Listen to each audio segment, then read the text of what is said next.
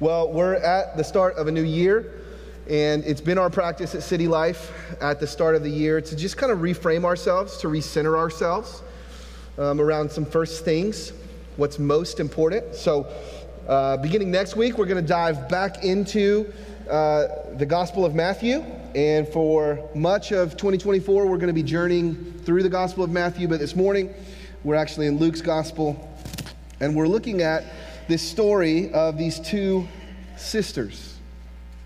And the way that Luke tells his Jesus story, his gospel, by chapter 10, we're now on the road headed to Jerusalem.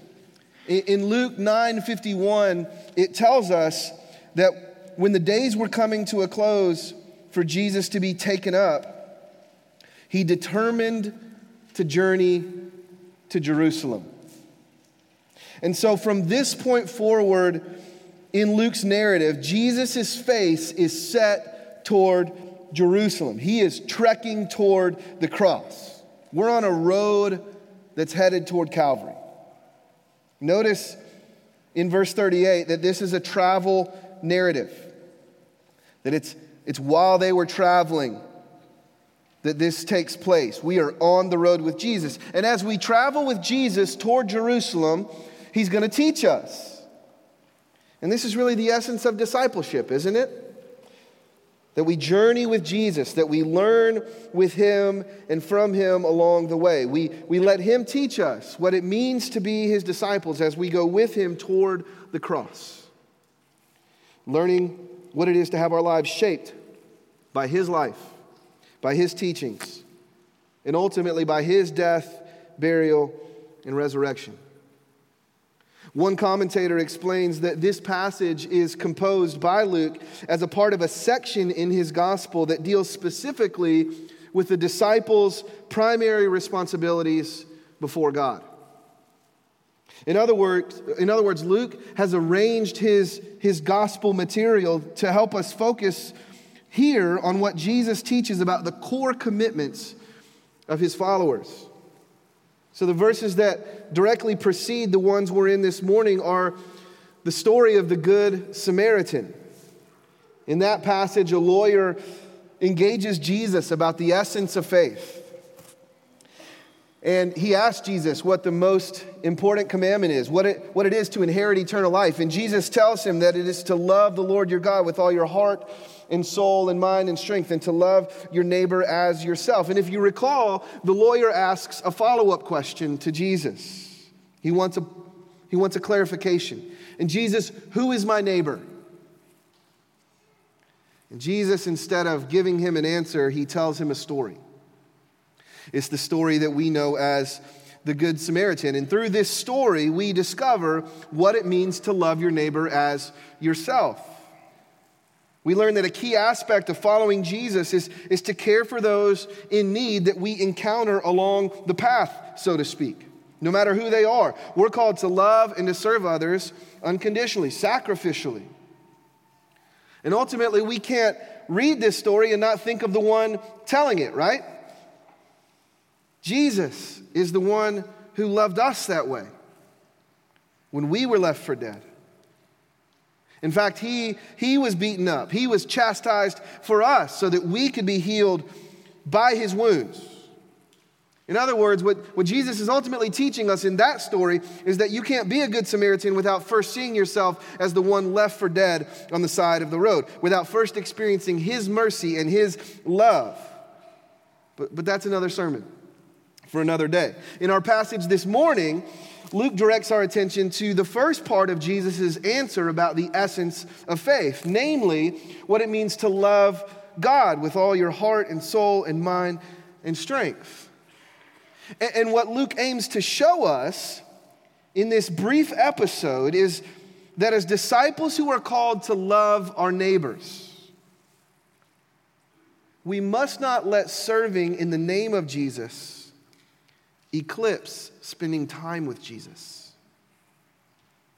Steven Cole says if we only had the story of the Good Samaritan, we might allow service for God to take precedence over devotion to God. But the story of Mary and Martha shows us that devotion to God must be the basis of all of our service for Him. That worship must undergird our work. So let me put it simply serving Christ is no replacement for sitting at His feet. And so let's unpack this story and see it in three parts. We'll see first Mary's audacity, and then secondly, Martha's anxiousness, and then finally, Jesus' admonition. So, Jesus and his disciples, as they journey toward Jerusalem, they enter the village of Bethany. And when they come to town, a woman named Martha welcomes Jesus and his crew into her home. This is very likely the same Martha who was a sister of Lazarus, Jesus' friend that he would later raise from the grave. Martha's name literally means mistress, which likely implies that she was the head of this house. This is her home. And, and, and we don't know exactly how many of Jesus' disciples were with him, certainly the 12, but there's quite possibly many of the 72 that, that were mentioned earlier in chapter 10. And so I want you to imagine Martha opening her home to this entourage of people as they come into the village of Bethany. We also need to understand something of the importance of hospitality in the first century. According to historians, hospitality customs were a vital part of the culture of the ancient world. The people followed these customs as formal, even sacred codes of conduct. We, we catch a glimpse of this in the Old Testament. God called for Israel to be hospitable to sojourners and travelers who came in among them. Or, or think about Jesus when he sent out uh, his disciples to go perform itinerant ministry in his name. He presumed upon them having hospitality being provided for them as they went into various towns. This was a common practice. And so as Jesus enters Bethany, it's Martha who steps up and volunteers her home for Jesus and his friends. And according to custom, the host was obliged to provide the traveler with food, water, and shelter. And so as Jesus is welcomed in, Martha quickly gets to work preparing a meal for Jesus and all of his disciples. Martha is busy trying to fulfill the expected responsibilities upon her. She's trying to be a good host. And so you can see it, can't you? You see Martha scurrying around the kitchen, working to prepare drinks, beginning to cook this meal for this large group of people, trying to figure out who's going to wash her, her guests' feet, frantically picking up and dusting off and making sure things are in order. Can you see the busyness of Martha? Meanwhile, and this is where the story gets interesting, Mary, her younger sister, is doing something quite unexpected. Something we might even call scandalous. Because not only is Mary not in the kitchen with her sister, helping prepare the meal, or, or fetching water for the guests. No, no, no. Mary, Mary is in the living room sitting at Jesus' feet, listening to him teach. Now, to fully appreciate this phrase, we need to understand something of this language of sitting at the feet. It's an image that, that conveys a notion of discipleship. In Jewish culture, disciples would sit at the feet of their rabbi to learn from him. It was a way to convey submission to his teaching. It was, it was an image of, of tutelage. Consider the language used as Matthew sets the scene at the Sermon on the Mount. It says that Jesus ascended a mountain and then he sits down in a rabbinical posture, a teaching posture, and it says his disciples gathered around him and he began to teach them. They sit at his feet and he teaches them. Or think about in Luke chapter 8 when it tells us that Jesus casts out a demon from a possessed man. And it says that when the people came and found him, they found him in his right mind, sitting at Jesus' feet. This sitting at feet is a picture of learning from a teacher. And here in our story is Mary sitting at Jesus' feet, listening to him teach. I'm afraid the scandal of this is, is lost on us. But if, if someone in the ancient Near East were reading Luke's gospel, it would likely jump off the page at them. They would find it shocking. In, in the first century, it was unheard of for a woman to be a disciple of a rabbi. Most rabbis back then viewed teaching women as a waste of time. In the setting of the, of the first century, this is quite strange what is happening. And yet, here Mary is, welcomed by Jesus as he teaches. She's defying what was expected of her and taking advantage of this opportunity. See, Mary understood something about the uniqueness of who was in her home that night. He wasn't just any old guest. In a normal situation, the thing for her to do would have been to help her sister, but this wasn't a normal situation, and she wasn't going to miss out, much to Martha's chagrin. And so, again, imagine the scene with me. Martha, she's rushing around, she's fulfilling the cultural obligations of her day. Mary sits in wonder, looking into her Maker, her Messiah's eyes as he teaches and you can feel the tension beginning to build between Martha and Mary. Maybe you can imagine the disciples also listening to Jesus, perhaps a bit puzzled and distracted that among them sits a woman. Maybe there were other women also in the room learning from Jesus that evening.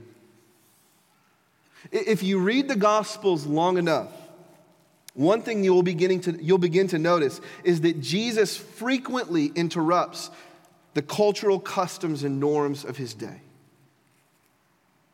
As one commentator frankly put it, Jesus' ministry breaks molds. In the kingdom of Christ, he tells us that the poor are blessed, that the meek are the ones who inherit the earth, that the underprivileged and the unlearned, the known sinners, enter the kingdom before the self righteous elites.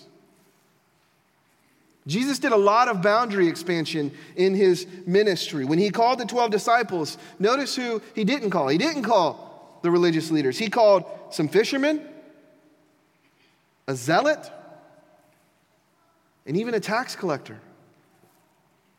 During his ministry, Jesus welcomed in demoniacs he welcomed in Samaritans, thieves like Zacchaeus, even prostitutes.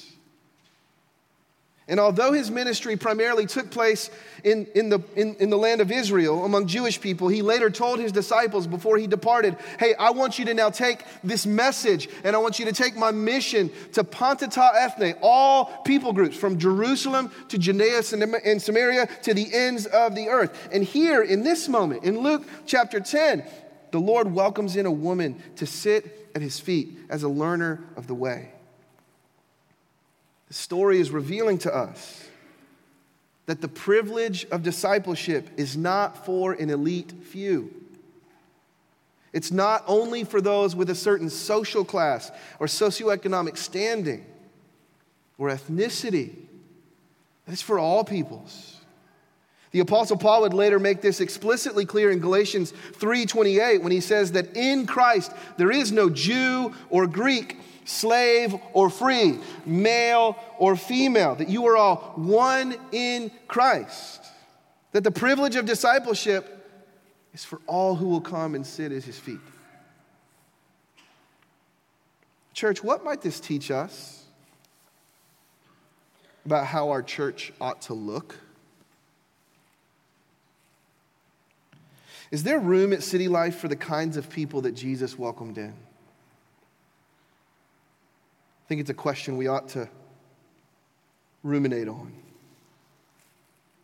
Are, are we saying to people, there's room for you to come and sit at Jesus' feet and learn with us? Is that what our city groups say? Is that what our dining room tables say? This verb in verse 39, where it says that Mary sat, is a reflexive verb. And what that means is that it's an action that Mary performed upon herself. It implies that Mary sat herself beside Jesus. There, there's some initiative here by Mary. She took the initiative to sit at Jesus' feet. And so I want you to listen to me, wherever you are, whoever you are this morning. Jesus is ready to teach you. The opportunity to become his apprentice is offered to you. He's inviting you into relationship. But like Mary, you, you need to have the audacity to seat yourself at his feet, to defy business as usual, to refuse to let anything else be more important than him, to shirk off anything that would stand in the way of humbling yourself before him as his follower. This invitation is astonishing, isn't it? That the Lord of the universe, the Word who was in the beginning with God, through whom all things were made, would allow you and me to know Him.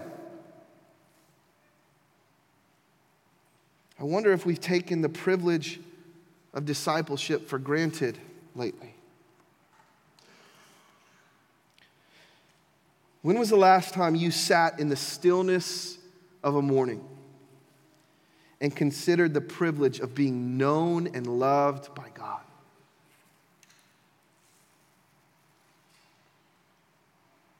That you can draw near to Him in confidence because of the blood of Jesus.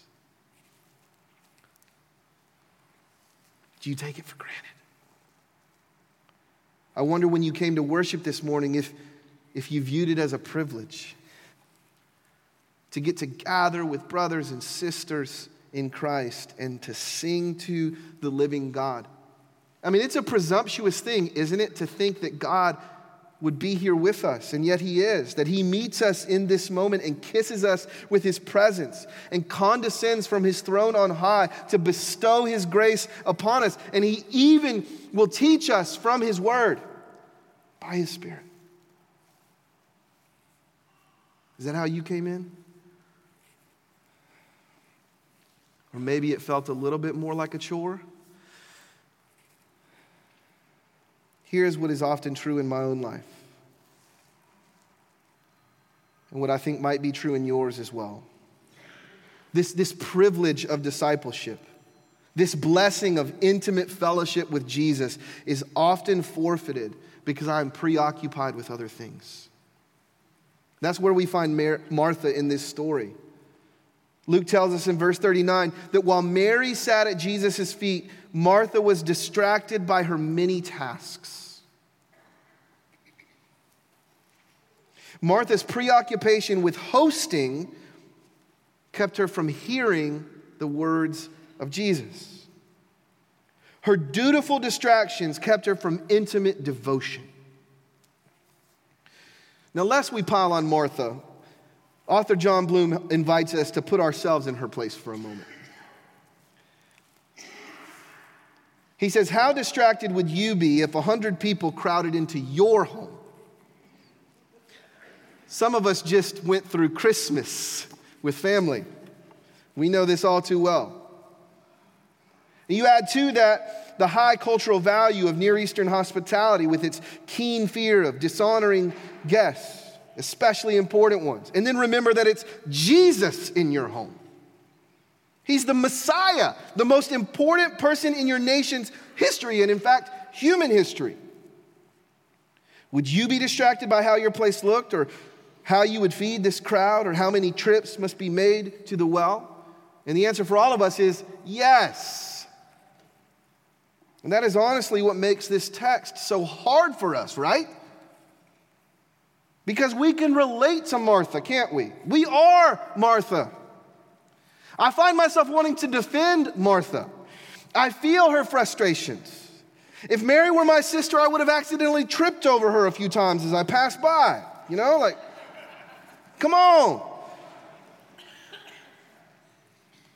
And we read this story, and, and, and to some of us, let's be honest, Martha comes across a little lazy and a little selfish. letting her sister slave away while she just sits there. Come on, Mary.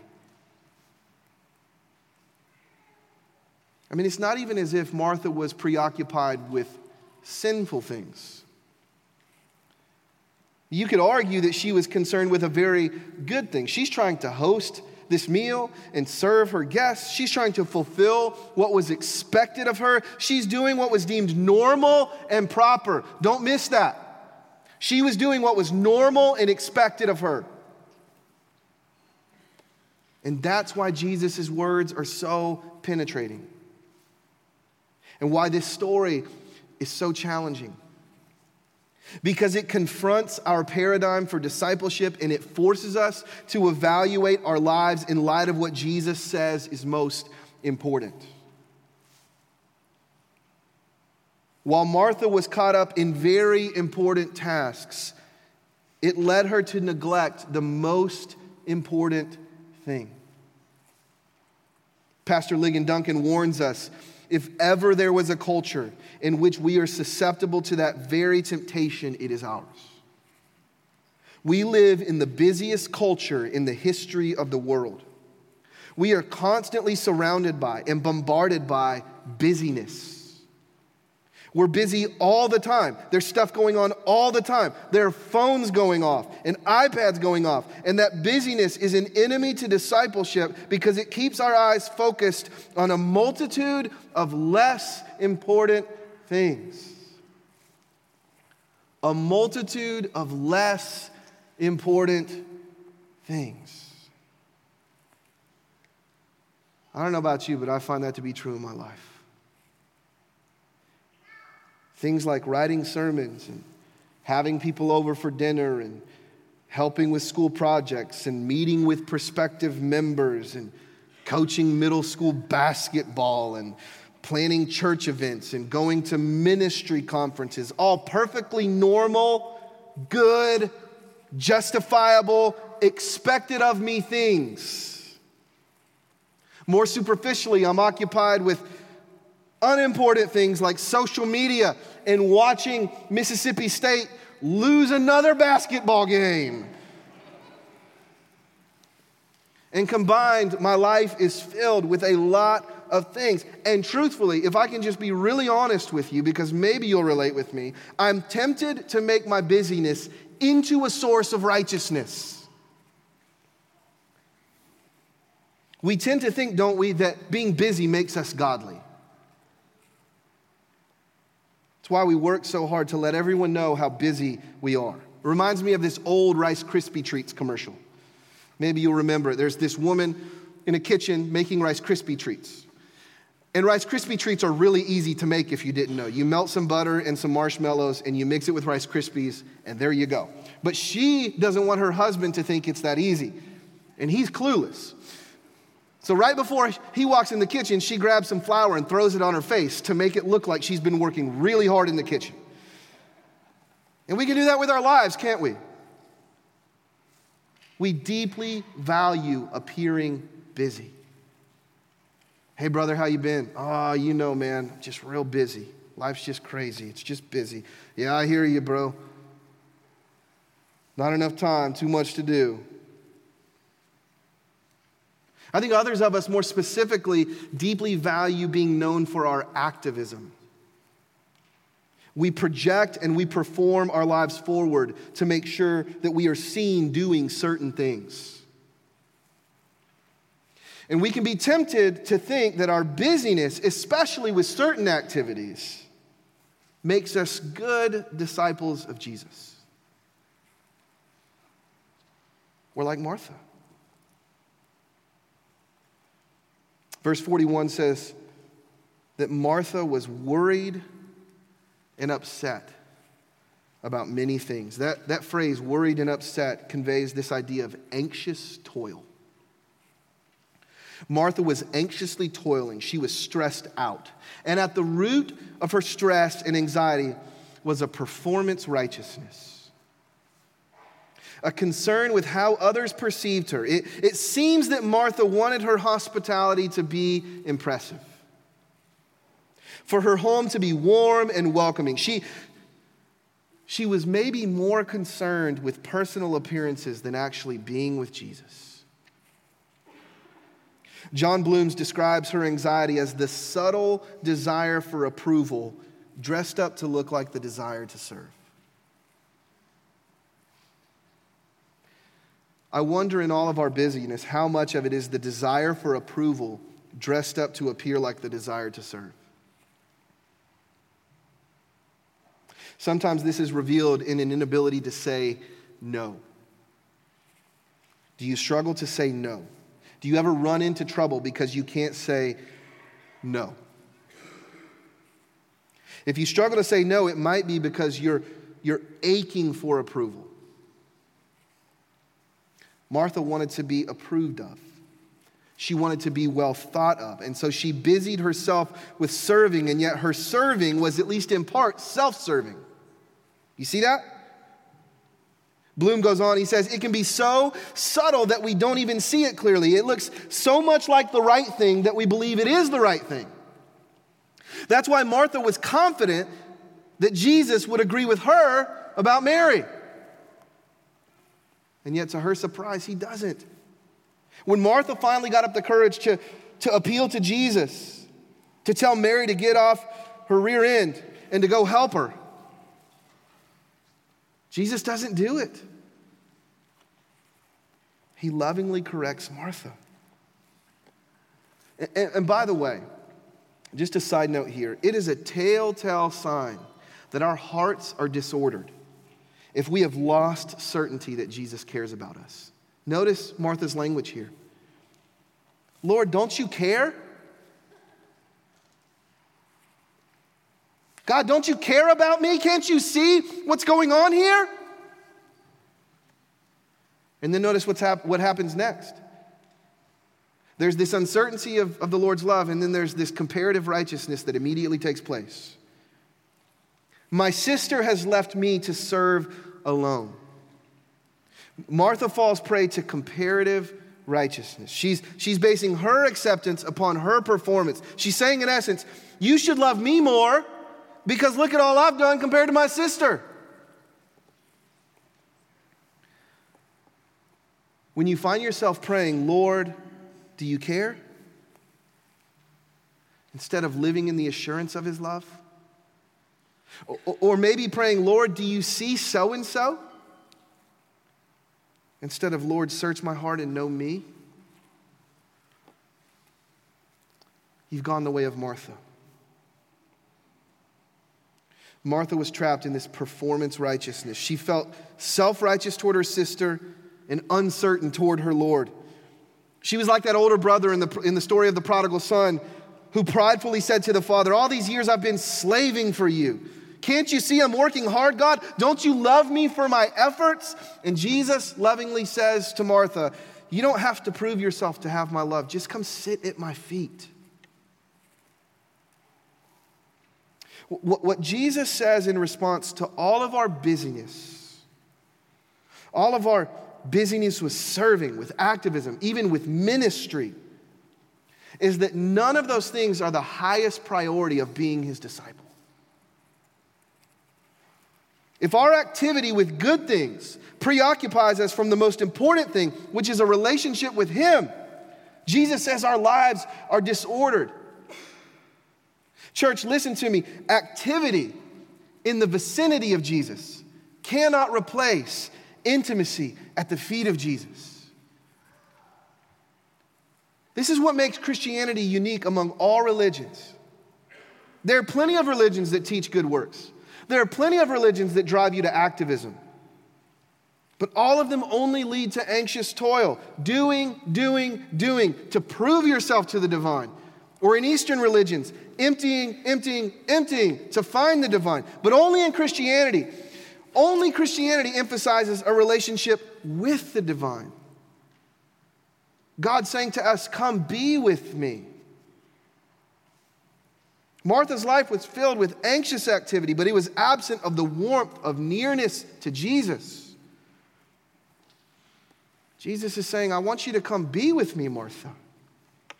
I love how Mark depicts this in his gospel. In Mark chapter 3, it says that when it came time for Jesus to select the 12 disciples, that he went up on a mountain and he, he chose those whom he desired that they might be with him and that he might send them out to preach. He didn't just choose them to send them. We're not tools to God. He wants us to be with him. He loves us. And so Jesus lovingly invites Martha to choose the better portion. He says, Martha, Martha, you can insert your name right there. Andy. Andy. You are worried and upset about lots of things, but only one thing is necessary. Mary's made the right choice, and I'm not going to take it away from her. One thing is necessary. Give me one pure and holy passion. Give me one magnificent obsession. Give me one glorious ambition for my life to know and follow hard after you. This passage teaches us that while there are many things we could be doing, there's only one thing we must do. And that's to spend unhurried time with our Lord, to learn from Him. If I neglect sitting at Jesus' feet, receiving from His heart, then I've neglected the one thing that is necessary. In essence, Jesus is saying to Martha, and He's saying to us, Be still and know that I am God. Quit trying to prove yourself and come sit at my feet. There's going to be time to eat, Martha. There's going to be opportunities to serve, but you're not defined by those things. You're not defined by others' perceptions of your service or by how busy you are. You're defined by knowing and loving me. Would you come sit with me? Would you come learn from me? Would you come to me, all you who are weary and heavy laden, and I'm going to give you a real rest?